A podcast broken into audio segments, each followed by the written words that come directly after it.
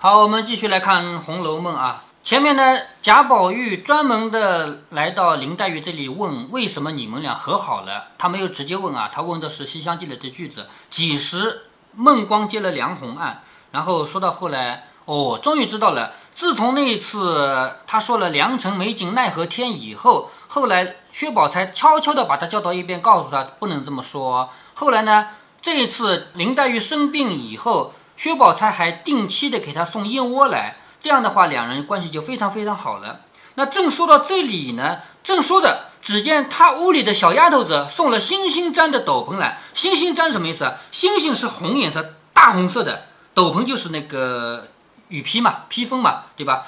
又说大奶奶才打发人来说下了雪，要商议着明天请人作诗呢。好，大奶奶就是李纨。李纨说了，已经下雪了，明天要请人作诗呢。一语未了，只见李纨的丫头走进来请林黛玉，宝玉便邀请林黛玉一起往稻香村来。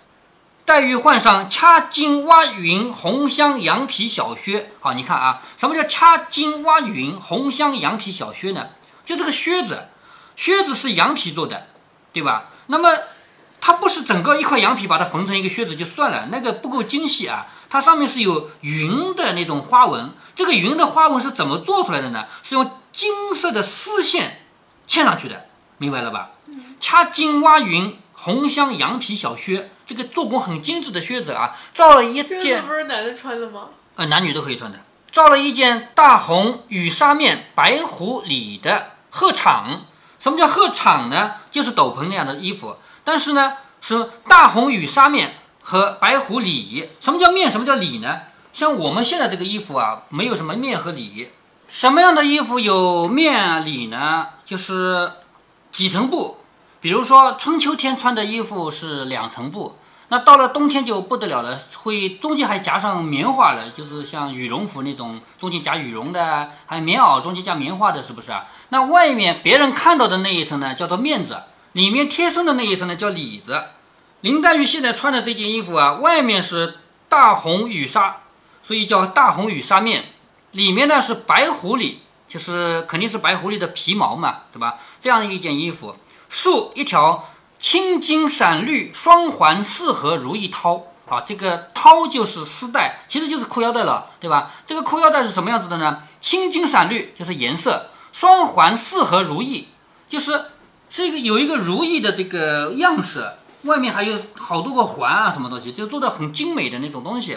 头上罩了雪帽啊，头上还戴了一个防雪的帽子。好，注意啊，整本《红楼梦》读到这里。只有这一个地方对林黛玉有肖像和衣服描写，发现没有？从来没有描写过林黛玉长什么样、穿什么衣服，从来没有过。只有这一个地方。那么我们先要来分析一下为什么。首先，这么厚一本《红楼梦》，林黛玉是其中的女一号，是非常重要的一个人物。贾宝玉的外貌和衣服装经常描写，在第三回里面，你还记得第三回是贾宝玉出场的那一回吗？是不是啊？林黛玉进贾府看到贾宝玉，分几次描写贾宝玉的外貌。第一次是因为林黛玉刚来到贾府的时候，贾宝玉不在家，是烧香还愿去了，是不是？好，回来呢，看了一眼，他奶奶说还不给你娘请安去，就把他赶走了，是不是？所以就露了一面。就这个露了一面的过程中，《红楼梦》对她进行了描写，穿了什么什么的衣服，然后出去了一会儿再回来，第二次描写，然后说这是你妹妹，还不快见过她？两人互相见一面，说这个妹妹我认识的，是不是啊？然后进行一部更加清楚的、深刻的描写。所以对于贾宝玉是什么模样、穿什么衣服，《红楼梦》里是不惜笔墨进行大大片段、大量文字的描写的。但是对于林黛玉，从来没有一个字描写过她长什么样，以及她穿什么衣服。在第三回里只有两句话，叫“一双似喜非喜含情目，两条似蹙非蹙柳烟眉卷烟眉”。那你说这表示什么？这表示什么样的眼睛？这表示什么样的眉毛啊？一点都看不出来，对吧？你不可以根据这两句话来画一个人出来，是不是啊？所以，我只说了眼睛眉毛。哎，对，所以对于林黛玉来说，整本书不对她进行肖像和服装描写，为什么呢？嗯，因为他，呃，怎么说呢？怎么说？说不出来是吧？因为林黛玉就不是一个人间的人，不能够用人间的这些东西来衡量她、权衡她的，是吧？她就是一个仙女嘛，所以她来也是一阵风，去也是一阵风。虽然说这个太超现实了，但是作者用的手法很巧妙，就是不描写她长什么样，也不描写她穿什么衣服。但是在这里为什么要描写呢？为什么？因为接下来是一场雪景。在这个雪景里，他们这么多姑娘，每个人都穿的花枝招展出来了，知道吗？所以待会儿会描写很多个人穿什么样，从林黛玉开始。所以林黛玉，你看啊，换上了掐金挖云红香羊皮小靴，罩了一件大红羽纱面白狐里的鹤氅，束一条。青金闪绿，双环四合如意绦，头上罩了雪帽。好，两个人一起踏雪行来。只见众姊妹都在那边，都是一色的大红猩猩毡羽毛缎斗篷，就是所有人都穿了这个斗斗篷这样的衣服防雪的嘛。唯独李纨穿一件青多罗尼对襟褂子。好，这里提出来，只有李纨穿的是青色的。好，想想看为什么？因为她是寡妇，哎，对，寡妇不能穿大红色的啊，是吧？青色呢，颜色比较淡，比较灰，就属于灰色调的。只有李纨一个人穿青多罗尼，多罗尼是一种外国进口过来的一种料子啊，也不错了，就是颜色不那么鲜艳。对襟褂子，什么叫对襟褂子呢？因为古代的衣服啊，一般都是这样的，这样这样的衣服，是不是啊？然后这样这样，然后这样一个斜的嘛，是吧？那么也有像我们现在这样的衣服的。这叫对襟，知道吧？好，穿的一件青多洛尼对襟褂子，薛宝钗穿一件连青斗纹锦上添花阳线翻拔丝的鹤氅。好，这个够长了啊！是连青斗纹，连青斗纹就是像那个是莲藕一样的青色，那种青色的斗纹的有纹理的。锦上添花就是指上面绣了花的，还有阳线。就是外国来的那种丝线，用外国的丝线做的什么翻拔丝，翻也是外国，像番茄，番茄就是外国来的茄子嘛，对不对？叫番茄嘛。番拔丝，拔丝就是一种织工的手段啊。翻拔丝的鹤氅，那邢岫烟，你注意看啊，邢岫烟仍是家常的旧衣服，还记得前面说过吗？邢岫烟怎么样？嗯，啊，他家里比较穷，知道吗？邢岫烟家里没钱，所以邢岫烟仍然是家常的旧衣服，并没有避雪的衣服。一时史湘云来了，穿着贾母给她的一件貂鼠脑袋面子大毛灰黑鼠里子外发烧大褂子，啊，这个够长的啊！貂鼠脑袋面子就是这个外面的人能看到的这一层啊，是貂鼠脑袋做的。那里面呢是大毛黑灰鼠的，就是那种毛皮的里子，还有。发烧大褂子，什么叫发烧大褂子呢？是指的什么？里面外面都用毛皮做，这个叫发烧大褂子。头上戴着一顶蛙云鹅黄片金里大红猩猩毡昭君套。啊，昭君套是什么衣服？呃，现在说到昭君套，其实一点都不难理解啊。有很多人的衣服是这样子的，这个领子后面背着一个帽子，一套就把头套在里面了，嗯，是不是？其实这就有点像昭君套。昭君套的昭君知道吗？王昭君知道吗？四大美女中的一个，知道。哎，王昭君是汉朝的啊，汉朝人打匈奴打不过，就把王昭君送到匈奴去做老婆，就是这样了。我们叫她亲戚了，以后不能打仗了啊，亲戚还打什么仗？是不是啊？那么王昭君作为一个汉朝的人，咱们这边的人，远远的到北方的少数民族去，那边风沙又大，是不是啊？所以女孩子们到那个地方去，被那个风沙吹的。多难过啊！所以她穿的衣服是这个衣服和帽子连在一起的，这个可以防掉风沙嘛。所以后来这种衣服都叫昭君套。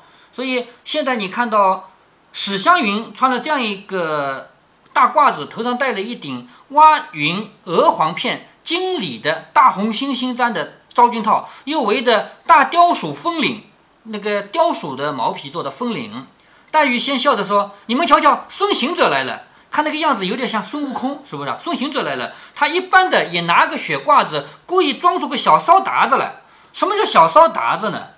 达子知道吗？达子就是我们中原地区的人说少数民族说达子，比如说蒙古人，蒙古达子，还有那个满族人就满达子，后来清朝不就是满达子当皇帝了吗？是不是啊？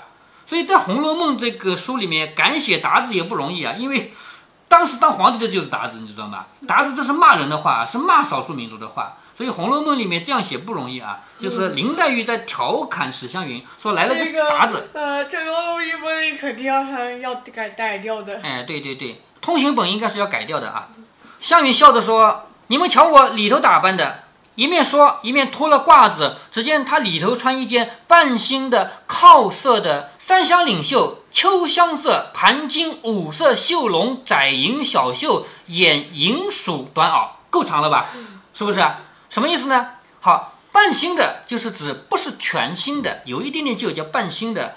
靠色是一种蓝色，就是蓝的不怎么太深，浅蓝色叫靠色。三香领袖就是那个脖子和袖子这里是用别的布料这样镶上去的。三香领袖，秋香色是什么颜色呢？是黄绿之间的颜色，秋天树叶由绿转黄的黄绿之间的颜色叫秋香色。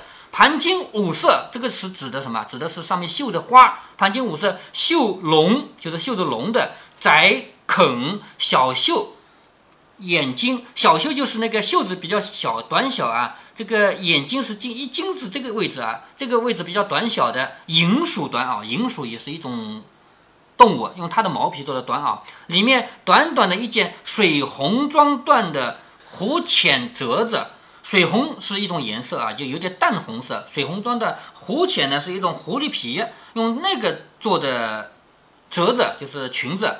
腰里紧紧束着一条蝴蝶结子长穗五色宫绦，也就是它的腰带是蝴蝶结子的长长的穗挂在下面的五色，就是多种颜色的宫绦。宫绦就是皇宫里那种丝绸啊。脚下穿着什么叫优皮小靴？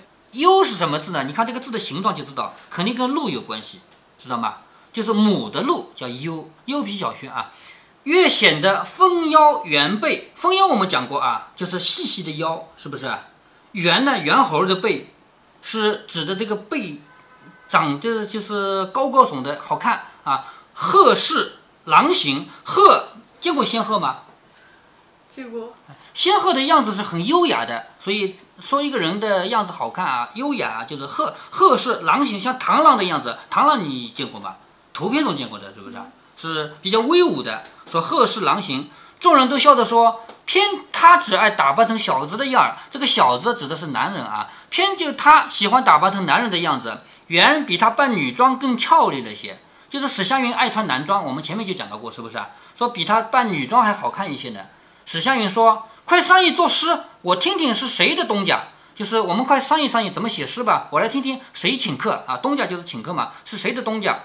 李纨说：“我的主意，想来昨儿正日已过，再等正日呢又太远了，可巧又下雪。”好，李纨说了，这是我的主意。昨天是我们写诗的正日，可是过了，对不对啊？再等下一个正日，不就得半个月了吗？对不对啊？所以。再等下一个正日呢，时间又太长，可巧下雪了，不如大家凑个社，又替他们接风，又可以作诗。你们的意思怎么样？就是我们就干脆就今天吧，因为下雪了嘛，我们来写诗嘛，又可以为他们这些人接风，就是刚来的人啊，又可以作诗。宝玉说这话很是，就是很有道理。只是今日晚了，如果到明儿晴了又无趣，什么意思啊？今天呢有点太晚了，写诗时间不够了。但是如果明天写呢？万一明天是晴天怎么办？不下雪怎么办？是不是？众人看着说：“这个雪未必会晴，就算晴了，这一夜下的也够赏的了。就是下这么大的雪，这个明天晴不了。就算明天晴天，今天一晚上下的雪还不够你看的嘛？是不是？”李纨说：“我这里虽好，不如卢雪庵的好。好，这里注意啊，卢雪庵。”从这个三个字字面上看，这个好像是一个尼姑庵，是不是啊？嗯。但实际上不是啊，这个字该怎么解释？我们要停下来好好的来讲一下。我们待会儿再来讲啊。好，这里先我们跳过去。说李纨说：“我这里虽好，又不如卢雪庵的好。我已经打发人拢地炕去了，咱们大家拥炉作诗。老太太想来未必高兴，况且咱们这个小玩意儿，单给凤丫头个信儿就是了。”就是如果请老太太来呢，老太太不一定高兴来，咱们就把王熙凤请来就行了。你们每个人一两银子就够了，送到我这里来，就是咱们要凑钱啊，每个人凑一两银子来。指的香菱、宝琴、李文、李琦和邢岫烟说五个不算外，咱们里头二丫头病了也不算，四丫头告了假也不算，你们四份子送了来，就是那几个亲戚不要花钱，你们远道而来的，你们没钱是不是？你们不要花钱。好，还有不要花钱的谁呢？二丫头生病了，就是迎春生病了。四丫头在请假呢，在画画呢，她又不来，你问她要钱是不是啊？好，她也不出钱是吧？还有你们这四个人都送了钱来，我包总五六两银子也尽够了。宝钗等一起应诺，好，一起答应了。好，好，好，因又拟题献韵，就是要起一个题目，是不是啊？还要献一个韵，这样才能写诗嘛。李纨笑着说：“我心里已经定了，等到了明天临期，横竖知道。就是这个诗的题目啊、韵啊，我已经定好了，但是现在不告诉你们，明天再说，是不是啊？”说完，大家又闲话了一回，方往贾母处来。本日无话，好，这一天无话。那我们接下来就来提一下这个卢学安的“安”是什么意思啊？这个字如果说单纯的看字的形状啊，看这个字的意思啊，这个字如果我们单纯的看这个字，念“安”，表示尼姑修行的那个地方，尼姑庵嘛，是不是？但是在《红楼梦》的原著当中不是这个字，那原著是什么字呢？现在已经没有办法去把这个字给印刷出来了。好，你如果到街上去买别的版本的《红楼梦》，比如说书店里还有不同的《红楼梦》买啊，是不是啊？你去买还能看到一个字叫卢雪亭，庭院的庭。那究竟以哪个为准呢？两个都不对啊。为什么呢？因为《红楼梦》本身就有古代到今天的传承的断代问题，还有不同版本问题。我们举一个例子啊，你看一下第三回就知道了。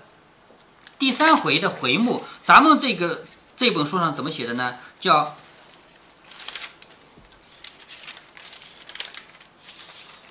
咱们这上这本书上叫贾雨村银元复旧职。这个银元是什么意思啊？就是他依附的关系，本来他没有办法去当官，他依附别人的关系去当了官，叫贾雨村银元复旧职。林黛玉剖腹进京都，咱们读过的是不是？但是你去书店里买书，你能买到其他不一样的。有的书说金陵城起复贾雨村，荣国府收养林黛玉，那这个读起来好俗啊，是不是？金陵城起复贾雨村，荣国府收养林黛玉。那么还有一种说法说托内兄如海见西宾，什么叫西宾？嗯，啊，西宾就是家庭教师，内兄是什么意思啊？内兄就是老婆的哥哥。林如海把他的家庭教师托付给了老婆的哥哥贾政嘛，对不对？是吧？托内兄如海见西宾，接外孙贾母惜姑女。好，这三个回目哪个才是读起来最雅的？呃，就最下面这个啊。嗯，哦，你觉得最下面这个就托内兄如海见西宾，接外孙贾母惜姑女，是不是？啊，这个我们已经没有办法了啊！曹雪芹早就死去了三百年了，咱们也不知道究竟哪个是准的。但是流传到现在的不同版本的《红楼梦》，的确有三种不一样的写法，我们没有办法，只能都列出来。你去买的书，有的书是取的别的版本啊，这个都有。但是我刚才说的是第三回，咱们这一回卢雪安、卢雪亭，这个又是怎么回事呢？这个还不能怪曹雪芹，这也不能怪别人。要怪谁呢？要怪我们现在的简化汉字。咱们简化汉字的很多字形是怎么来的呢？比方说，我举个例子啊，比如说长短的长，你知道长短的长原来怎么写吗？不知道。不知道啊？现在还有吗？看到吗？呃，为什么长短的长会变成这个模样呢？原因是以前繁体字的那个年代就有人写草书是这么写的。后来我们新中国成立以后，简化一简化，就这个变成标准写法，这个就不标准了，反过来了，是不是？本来这个是标准写法，后来简化汉字以后，这个变成标准写法了，明白吧？嗯。那么这情况还好了，原来这个字虽然有人这么写，但是不造成什么冲突，但是也有一个字不行了，什么字呢？就是我们现在有一个字叫。我看看这个字的繁体还能不能打出来啊？好，这个字，这个字你认识吗？不认识。这个字就是广大的广，广场的广。后来简化字以后就就这样了，是不是啊？是吧？但是这是有问题的，你知道吗？问题在于古代本来就有这个字，你现在广场的“广”用了这个字以后，请问这个字该怎么办？本来就有这个字该怎么办？《红楼梦》里的“如雪”什么就是这个字，“如雪”后面这个字，这个字念“烟”，“如雪烟”，知道吗？《红楼梦》的原著就这样写的“如雪烟”，可是现在没有办法转换成我们现在的汉字了。你把它这样印刷出来，所有人都念“芦雪广”，对不对？因为这个字已经不存在了。这个字什么意思呢？依山而建的房子，就在山区里面。山本来就是高高低低的嘛，对不对啊？依山而建的高高低低的房子，就是这么写的。对，原著写的就是这三个字“如雪烟”。这个“烟”就是依着山高高低低造的房子，叫“烟”，知道吗？后来我们没有办法翻译成现在的简化字了，这个书没法出版了，是不是？就有人就把它改成“安”。芦雪庵搞得好像是尼姑庵似的，其实不是尼姑庵。也有人写卢雪亭，不管是庵亭都不合适，因为我们知道庵指的是尼姑庵，亭指的什么？亭指的是院子嘛，是不是？一个院子才叫亭嘛，明白吗？古代每一个字都有很明确的含义的，这个字就是指尼姑住的地方，这个字就是指院子，这个字就是指依山而建的房子。可是现在。没有这个字了，所以我们现在读到《红楼梦》，你就要知道啊，所谓的卢雪庵是指当年的卢雪烟，知道吗？好，那么这一回我们就先停一停，下面我们来看他们他们怎么烤肉，怎么写诗。